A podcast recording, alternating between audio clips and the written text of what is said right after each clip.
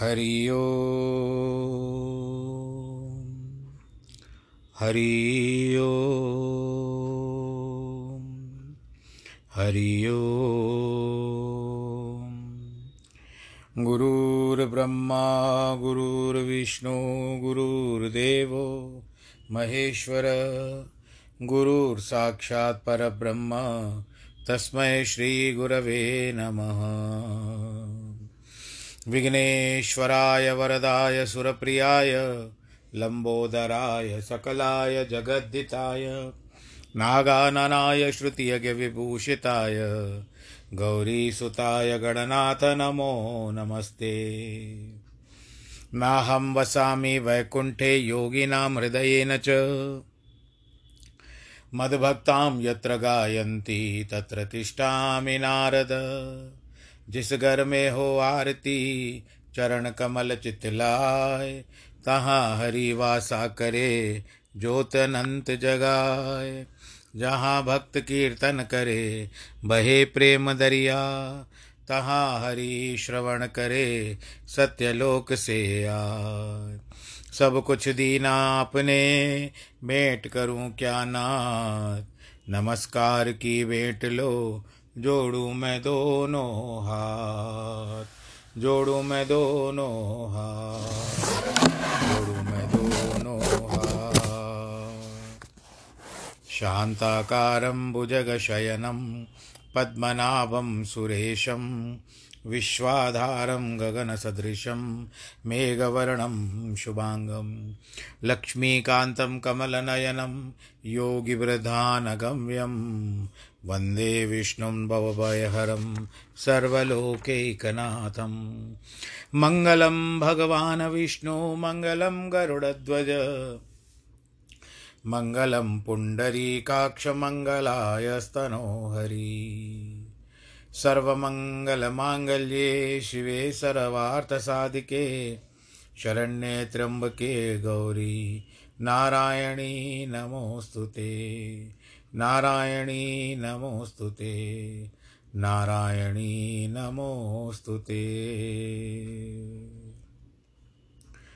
श्रीकृष्णगोविन्द हरे मुरारे हे नाथ नारायण वासुदेव श्रीकृष्णगोविन्द हरे मुरारे हे नाथ नारायण वासुदेव हे नाथ नारायण वासुदेव श्रीनाथ नारायण वासुदेव हे नाथ नारायण वासुदेव श्रीनाथ नारायण वासुदेव श्रीकृष्ण गोविन्द हरे मुरारे, हे नाथ नारायण वासुदेव हे नाथ नारायण वासुदेव नारायणं नमस्कृत्यं नरं चैव नरोत्तमं देवीं सरस्वतीं व्यास ततो जयमुदीरयेत् कृष्णाय वासुदेवाय हरये परमात्मने। प्रणतक्लेशनाशाय गोविन्दाय नमो नमः। सच्चिदानन्दरूपाय विश्वोत्पत्त्यादिहेतवे। तापत्रयविनाशाय श्रीकृष्णाय वयं नुमः। यं प्रव्रजन्तमनुपे, तमपेतकृत्यं द्वैपायनो विरह, कातर आजु आवह। पुत्रेति तन्मयतया, तर्वो विनेदोस्तं सर्वभूतहृदयं मुनिमानतोऽस्मि मुनिमानतोऽस्मि। मुनिमानतोऽस्मि। बोलो श्री कृष्ण कन्हैया, लाल की जय, श्रीमद् भागवत महापुराण की जय। प्रिय भक्तजनों, आइए प्रभु श्री कृष्ण के चरण कमलों में प्रणाम करें और श्रीमद् भागवत को भी प्रणाम करते हुए आज का प्रसंग जो आप सुनने वाले हैं वो छठे स्कंद का चल रहा है। दक्ष की बात है। नारद जी को श्राप दे दिया, चुपचाप वो चले गए। प्रतिशाप नहीं दिया उन्होंने। अब सुखदेव जी कहते हैं परीक्षित, इसके बाद ब्रह्मा जी ने दक्ष को फिर से समझाया। बहुत समझाने बुझाने के बाद दक्ष फिर राज़ी हुए, संतान उत्पादन के लिए तैयार हुए। उन्होंने सोचा कि बेटा होते हैं तो बाबा जी लोग फोड़ कर ले जाते हैं। बेटी पैदा होगी तो बाबा जी कैसे लेके जाएँगे? क्योंकि उससे उनकी बदनामी होगी। बेटियों को भी देखना पड़ेगा कि कहीं हमारी वजह से गुरु जी की बदनामी ना हो, कोई कुछ कह न दे। इसीलिए दक्ष ने साठ कन्याएँ उत्पन्न कर दी। उनमें से दस धर्म को दी, तेरह कश्यप को दी, सत्ताईस चंद्रमा को दी, दो भूत को, दो अंगिरा को, दो कृषाश्व को और शेष चार जब कश्यप जी चाताक्षर नाम धारण करके आए तो उनको सौंप दी। उन्हीं की संतान से यह सारी सृष्टि परिपूर्ण हो गई। अब शुभदेव जी, उन सब के नाम बताते हुए धर्म की बानु आदि पत्नियाँ थीं। बानुर लंबा, ककुब्जा, विश्वास, सद्य, सर, सरस्व, मरुत्वती, वसुर मुहूर्ता, संकल्पा, धर्मपत्नियाँ इत्यादि। सुताश्रुणो, उनके वंश में ऋषभ इंद्रसेन आदि प्रकट हुए। यहाँ बहुत विचित्र वंश का वर्णन है। यदि कोई शांति से और ध्यानपूर्वक पढ़े तो सब वंश सारे भागवत में ही आपको यहाँ वहाँ मिल जाएँगे। सब के सब अपने अंतर्गत यहाँ पर आ जाते हैं। अपने हृदय में अपना वर्णन मिलता है, उनका वर्णन मिलता है, क्षमा करें। हमें इनके बहुत बहुत पुत्र हैं, संसार में जितने वंश हैं, वह इनसे ही हुए हैं। बड़ा विस्तार करके सबके नाम यहाँ पर गिनाए हुए इसके बाद कश्यप की पत्नी में अदिति, दिति, धनु, काष्ठा, अरिष्टा, सुरसा, इला इत्यादि थी। इनमें से जितने दैत्य दानव हैं, आदित्य हैं, इन सब की उत्पत्ति हुई है। यहाँ तक कि लता वृक्ष आदि उत्पत्ति भी इन्हीं से हुई है। कश्यप तो साक्षात ईश्वर के स्वरूप है। अरण्यक में यह प्रश्न उठाया गया है कि कश्यप को कश्यप क्यों कहते हैं? अरण्यक उपनिषद है। उसमें यह प्रश्न उठाया गया। कश्यप पश्यको भवती यत सर्व परिपश्यती थी जो पश्यक है, वही कश्यप है। मानव दृष्टा है, साक्षी है, परमात्मा है। अपनी दृष्टि से ही सृष्टि रचता है। उसकी पत्नी अदिति को निरुक्ति उदिना कहा जाता है। दिति खंड नामक दीना वृत्ति है। उसमें दैत्य उग्रातिदिक का जन्म होता है। इस प्रकार दैत्यों, दानव और आदित्यों के पीछे जो वंश चले, सब के सब दक्ष की साठ कन्याओं में से ही हुए। अलग अलग धर्म, कश्यप आदि के संयोग से हुए। आदित्यों में बारह आदित्य बताए गए हैं। इनमें क्या नाम है? विवस्वान, अर्यमा, पूषा, त्वष्टा, सविता, भगदाता, विदाता वरुण मित्र शक्र उरुक्रम। विवस्वान की पत्नी संज्ञा ने श्राद्ध देव मनु यम और यमुना को उत्पन्न किया। वही घोड़ी हो गई। उनसे अश्वनी कुमारों की उत्पत्ति हुई। उन्हीं से छाया के रूप में शनिश्चर, सावरणी मनु और तप्ती कन्या को जन्म दिया। अर्यमा से मृतक में, मृतका में मनुष्यों की उत्पत्ति हुई। पूषा से पुत्र उत्पन्न हुए। जिनके कोई संतान नहीं थी, त्वष्टा ने रचना में सन्निवेश विश्वरूप की उत्पत्ति हुई। बृहस्पति के छोड़ देने पर देवताओं ने अपने शत्रुओं के दोहित्र विश्वरूप को ही पुरोहित बना लिया था। अब आवश्यकता पड़ती है कि सभी से काम लेना पड़ता है। मनुष्य को अपना काम बनाने की युक्ति कभी पिछड़ने नहीं चाहिए। स्वकार्य साधयत धीमान कार्य ध्वंसो ही मूर्खता। अब राजा परीक्षित के पूछने पर सुखदेव जी महाराज ने कहा जब इंद्र को त्रिभुवन का ऐश्वर्य प्राप्त हुआ, तब वे सिद्ध चारण, गंधर्व, विद्याधर, अप्सरा आदि के साथ मतवाले होकर सिंहासन पर बैठे। ऐश्वर्य का मद बड़ा भारी होता है। वह देवताओं को देवताओं को भी अपने वश में कर लेता है। धर्म सूत्र कहता है कि दृष्टो धरपति ध्रप्तो धर्ममति क्रामति। इसका अर्थ है कि जिसको संसार का विषय प्राप्त करके बड़ा हर्ष होता है, उसको घमंड हो जाता है। और जब घमंड हो जाता है तो वह धर्म का उल्लंघन करने लगता है।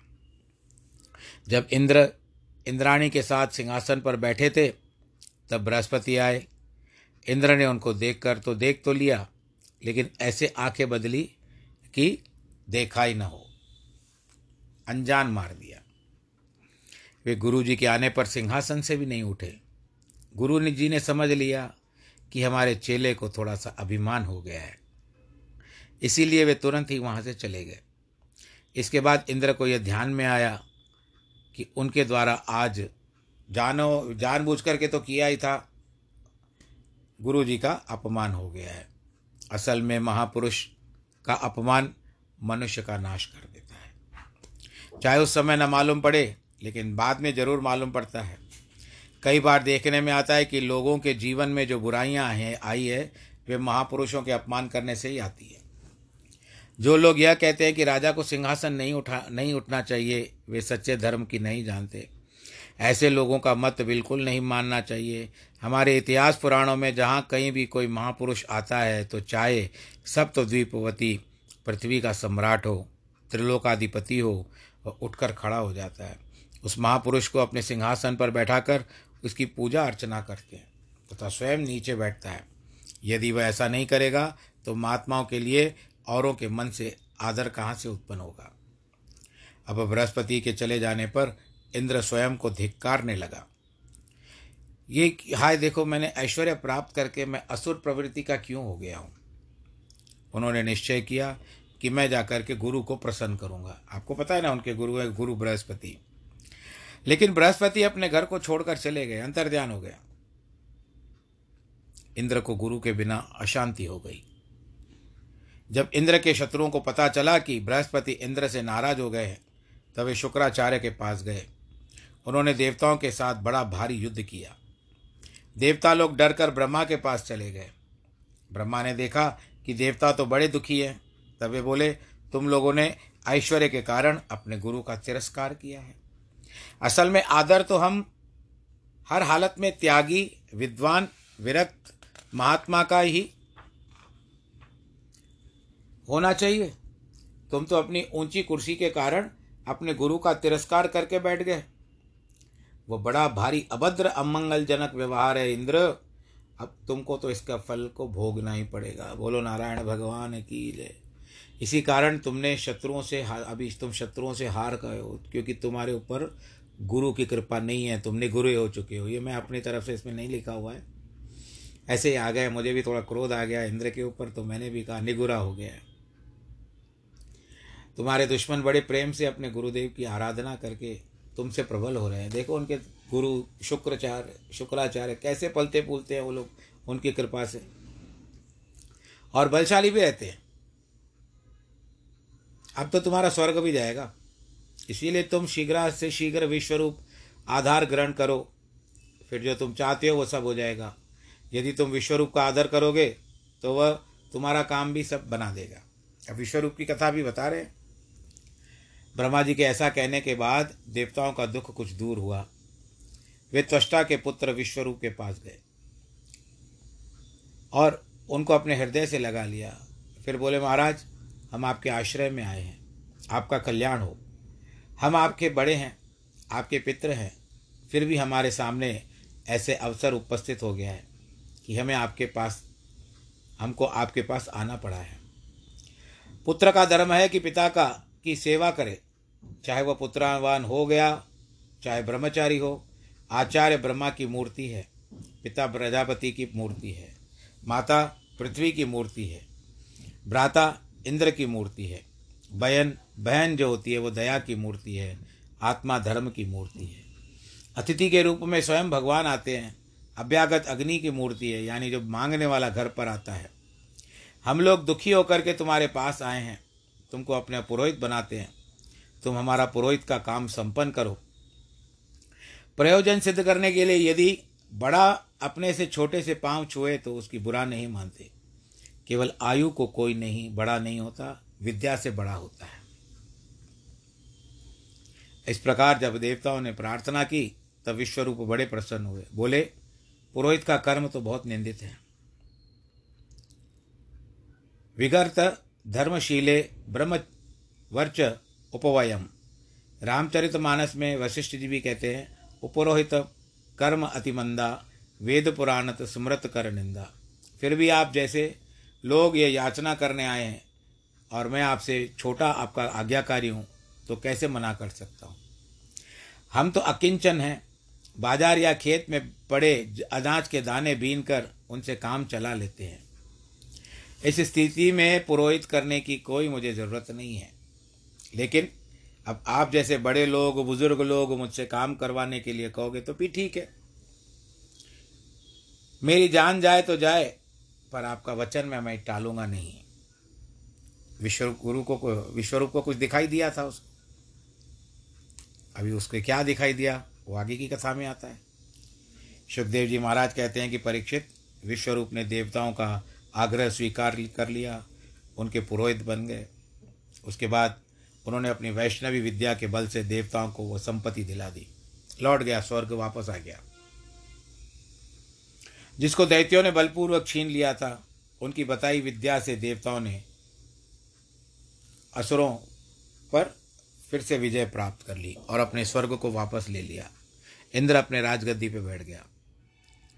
राजा परीक्षित पूछता है कि विद्या क्या ये बताइए? विश्वरूप ने इंद्र की दी थी, उसके बल से विजय को प्राप्त हुआ। सुखदेव जी कहते हैं, विश्वरूप द्वारा उपदिष्ट विद्या का नाम नारायण वर्म है। सारे शरीर की रक्षा नारायण करते हैं।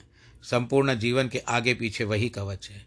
विश्वरूप ने इंद्र को बताया कि भय का प्रसंग उत्पन्न होते होने पर पहले पवित्र होना चाहिए, फिर कवच धारण करना चाहिए। ऐसा नहीं कि ऊपर कपड़ा तो बहुत बढ़िया है, लेकिन भीतर शरीर गंदा हो। स्नान किया हो, ना किया हो, लेकिन नया कपड़ा पहन करके निकल गए। पहले शरीर पवित्र करने के लिए हाथ, पाँव, मुँह अच्छी तरह धो लेना चाहिए। फिर हाथ में पवित्री लेकर उत्तर मुख बैठ जाना चाहिए। पवित्री होती है दर्भ की, सूखी घास होती है। आप लोग यदि यदा कदा पूजाओं में जाते होंगे तो जो यजमान होते हैं, उनके आप हाथों में पवित्री देखते होंगे। उसकी तीन गांठ, तीन बार तीन घास ले लेते हैं सूखी, लंबी और उसको अंगूठी की तरह बना करके बाएँ हाथ की जो अनामिका उंगली है, उसमें उसको धारण करवाया जाता है। और अंगन्यास कर ले, जैसे हृदय, उसके बाद मस्तिष्क उसके बाद शिखा, उसके बाद कवच, यानी दोनों हाथ अपने ऐसे कंधों पे रखे और उसके बाद दोनों आँखें फिर अपने बाईं ओर से लेकर के चुटकी बजा करके दो उंगलियों से बाएँ हाथ में ताली बजाते। इसको अंगन्यास कहते हैं। इसके बाद मौन हो जाए, नारायण धर्म को, वर्म को पहन ले। जैसे योद्धा लोग युद्ध में जाते समय कवच पहन करके जाते हैं, वैसे ही। मनुष्य व्यवहार में जाते समय कवच पहन करके जाएँ। अब न्यास की विधि बताते हुए कहते हैं कि ओम नमो नारायणाय। इस मंत्र से सीधे उल्टे दोनों प्रकार से पाद, जानु आदि से न्यास किया जाता है। ओम विष्णवे नमः इस मंत्र से न्यास किया जाता है। ओम नमो भगवते वासुदेवाय इस द्वादश अक्ष मंत्र से भी किया जाता है। न्यास करना मानो स्वयं देवतामय होना। शास्त्र में न्यास की विद्या बड़ी विलक्षण है। जैसे जप करना विद्या मंत्र है वैसे न्यास विद्या है। सिर में शिखा पर जिस प्रकार का हम संध्या वंदन में गायत्री जप करके समय का न्यास करते हैं, उसी प्रकार मंत्रों का, अक्षरों का, पदों का और देवताओं का भी न्यास होता है। उनके न्यास से मनुष्य मंत्रमय, देवतामय हो जाता है। एक न्यास ऐसा है कि इसके द्वारा संपूर्ण अंगों में युगल सरकार का न्यास होता है। युगल सरकार आप जानते हो कि राधा कृष्ण हमारा सारा शरीर नित्य निकुंज है और इसमें हम युगल सरकार की क्रीड़ा करते हैं। हमारे सारे शरीर में रोम रोम वही है, मैं नहीं हूँ। इसी प्रकार भगवानमय होकर के ध्यान करते हुए इस कवच का पाठ करना चाहिए। ओम हरि विद्यतात्मन मम सर्वरक्षा न्यस्तांग्र निपद्म पदंगे द्रपृष्ठे। गदारूढ़, अष्टबाहु, अणिमादि सिद्धियों से सुसेवित ओमकार का स्वरूप, भगवान सबसे मेरी रक्षा करें। सब और से आप मेरी रक्षा करो। देखो, कोई भी जप करना है तो वह किताब अथवा अखबार में छपा हुआ या किसी द्वारा लिखित नहीं होना चाहिए। जब अंतर्यामी भगवान का एक चेतन द्वारा दूसरे चेतन को दान करते हैं, आगे कहते हैं कि भगवान मत्स्य मूर्ति जल में रक्षा करे, वामन स्थल में रक्षा करे, नरसिंह संकट आदि स्थानों में मेरी रक्षा करे।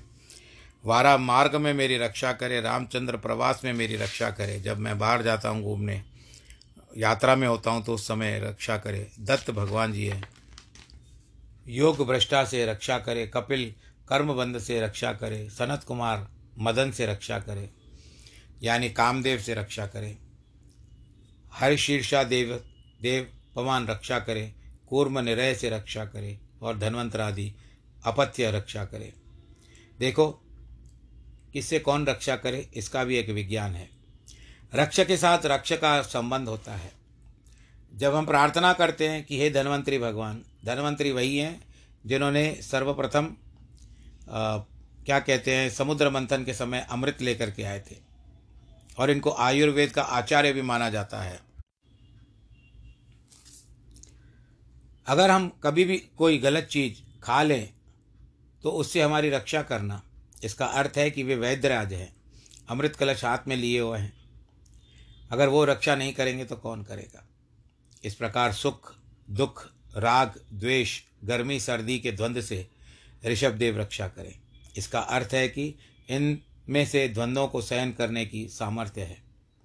फिर कहते हैं, यज्ञ भगवान, जनापवाद से हमारी रक्षा करे, बलभद्र काल से रक्षा करे, शेष संपगण से रक्षा करे व्यास अज्ञान से रक्षा करे, बुद्ध पाखंड से रक्षा करे, कल कल की कलिकाल के मल से रक्षा करे, केशव प्रातःकाल रक्षा करे, गोविंद दोपहर के समय रक्षा करे।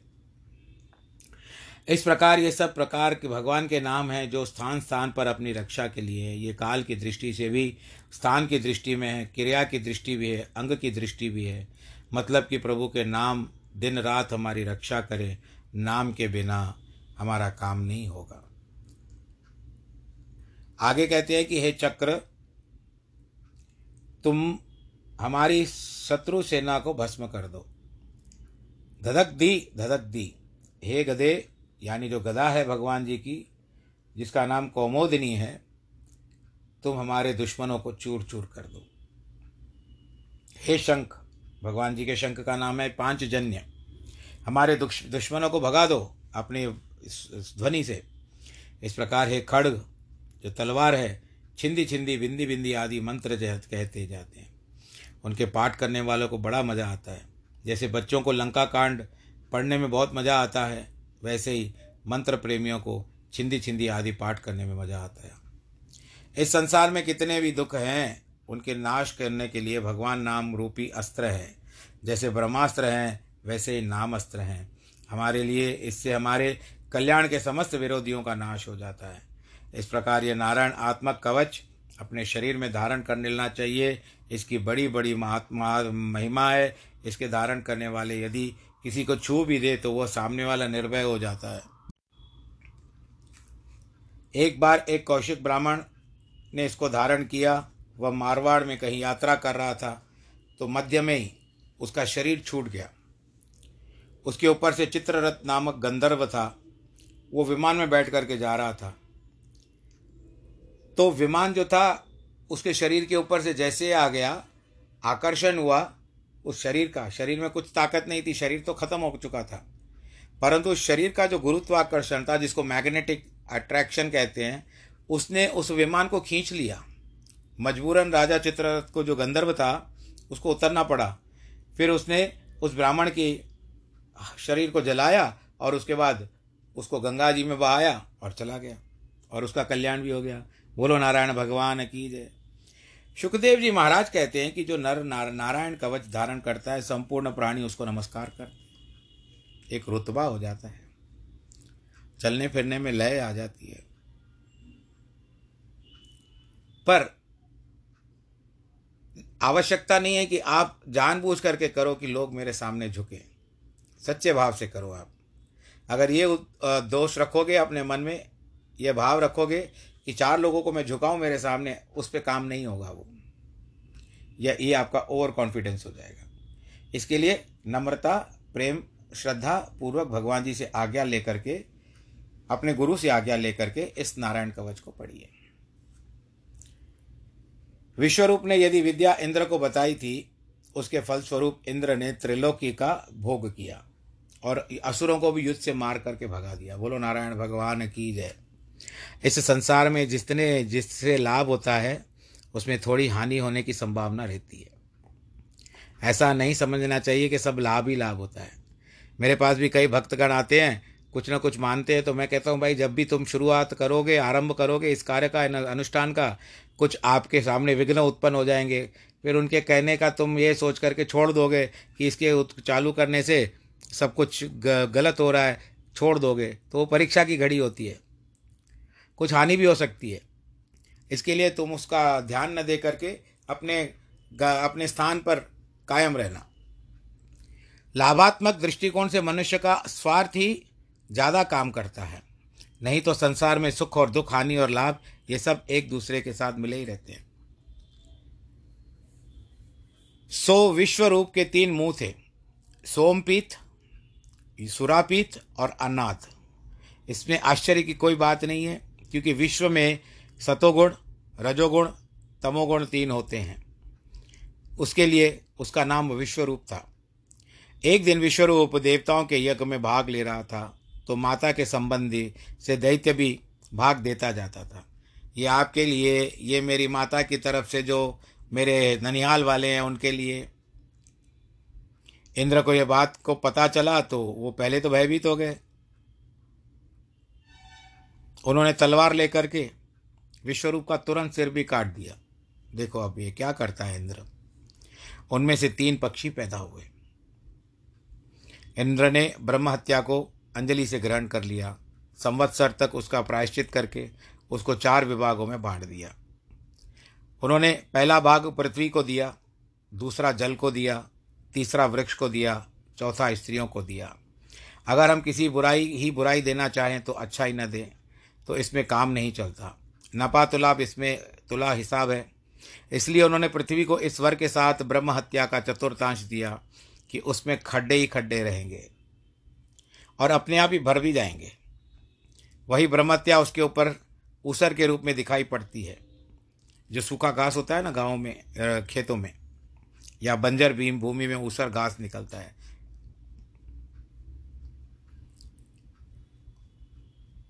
वृक्षों के वर के साथ ब्रह्म हत्या मिली है, काटने पर फिर उगाएँगे। स्त्री सगर्भा होने पर भोग चोम होगी, इसके वर के साथ ब्रह्म हत्या का भाग मिला।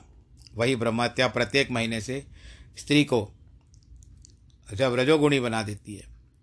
जलने से इस वर के साथ ब्रह्म हत्या की स्वीकार की, खर्च करने पर उसकी वृद्धि होती रहेगी, दूध आदि के साथ मिलकर उसको बढ़ा देगा। इसके बाद विश्वरूप ने पिता के त्वष्टा को मालूम हुआ कि मृत्यु हो गई है तो इंद्र शत्रु विध्वस्वम आचिरम जाई विध्वसम। इस मंत्र से इंद्र का शत्रु उत्पन्न करने के लिए हवन करने लगे।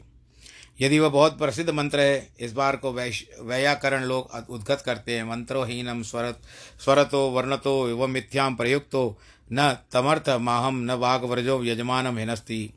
मंत्र में यदि स्वर, स्वर्ण, वर्ण की कमी हो जाए तो उसके अर्थ उल्टा हो जाता है। त्वष्टा से कुछ गलती हो गई, जिससे उसने इंद्र को मारने के, बेटा होने के जगह पर इंद्र से मरने वाला बेटा पैदा कर दिया। बोलो, नारायण भगवान की जय। इसके लिए कहता हूँ डोंट बी ओवर कॉन्फिडेंट यह अत्यंत घोर दर्शन था। दिन दिन बढ़ने लगे, लाल लाल उसकी बड़ी मूछे थी, वह शूल पकड़कर घूमता तो पृथ्वी काम जाती थी। मुँह खोलता तो लगता था कि अपनी जीवा से सारे नक्षत्रों को चाट लेगा। और तीनों लोकों में निगल जाएगा, तीनों लोगों को निगल जाएगा, उसके सारे लोगों को घेर लिया और इसके कारण उसका नाम पड़ा वृत्रासुर। बोलो, नारायण भगवान की जय। बाकी वृत्रासुर का जो कथा का वर्णन है, वो कल करेंगे। आज के प्रसंग को हम यहीं पर रोकते हैं, क्योंकि समय ने अभी जवाब दे दिया है कि इसके आगे हम नहीं बढ़ सकते। अब तो आपको जो कहना है कथा वा कथा के अंतर्गत, आप कहते जाओ। जो बाद में बोलते हो, वो कहते जाओ। तो आज के प्रसंग को पूरा करने से पहले, आज की कथा को पूरा करने से पहले, जो नित्य संदेश है हमारे, सबसे तो पहले आज जिनके जन्मदिन हैं और वैवाहिक वर्षगांठ है, उन सबको मेरी तरफ़ से बहुत बहुत आशीर्वाद और भगवान करे आपको आशीर्वाद पहुँचे और आपको बधाई भी हो। आप इसी तरह निरंतर आगे बढ़ते रहें, प्रभु का आशीर्वाद प्राप्त करते रहें। जन्मदिन की बहुत बहुत बधाई हो। और उसके सिवा कोरोना काल में अपना ख्याल रखें, मास्क पहने, हाथ धोएँ, साबुन से या सैनिटाइज़र से हाथ को साफ़ करते रहें और उसके बाद भीड़ भाड़ के इलाकों में न जाएँ। और सर्वे भवंतु सुखिना सर्वे संतु निरामया सर्वे भद्राणी पश्यंतु माँ कश्चिदुख भाग भवेत। नमो नारायण।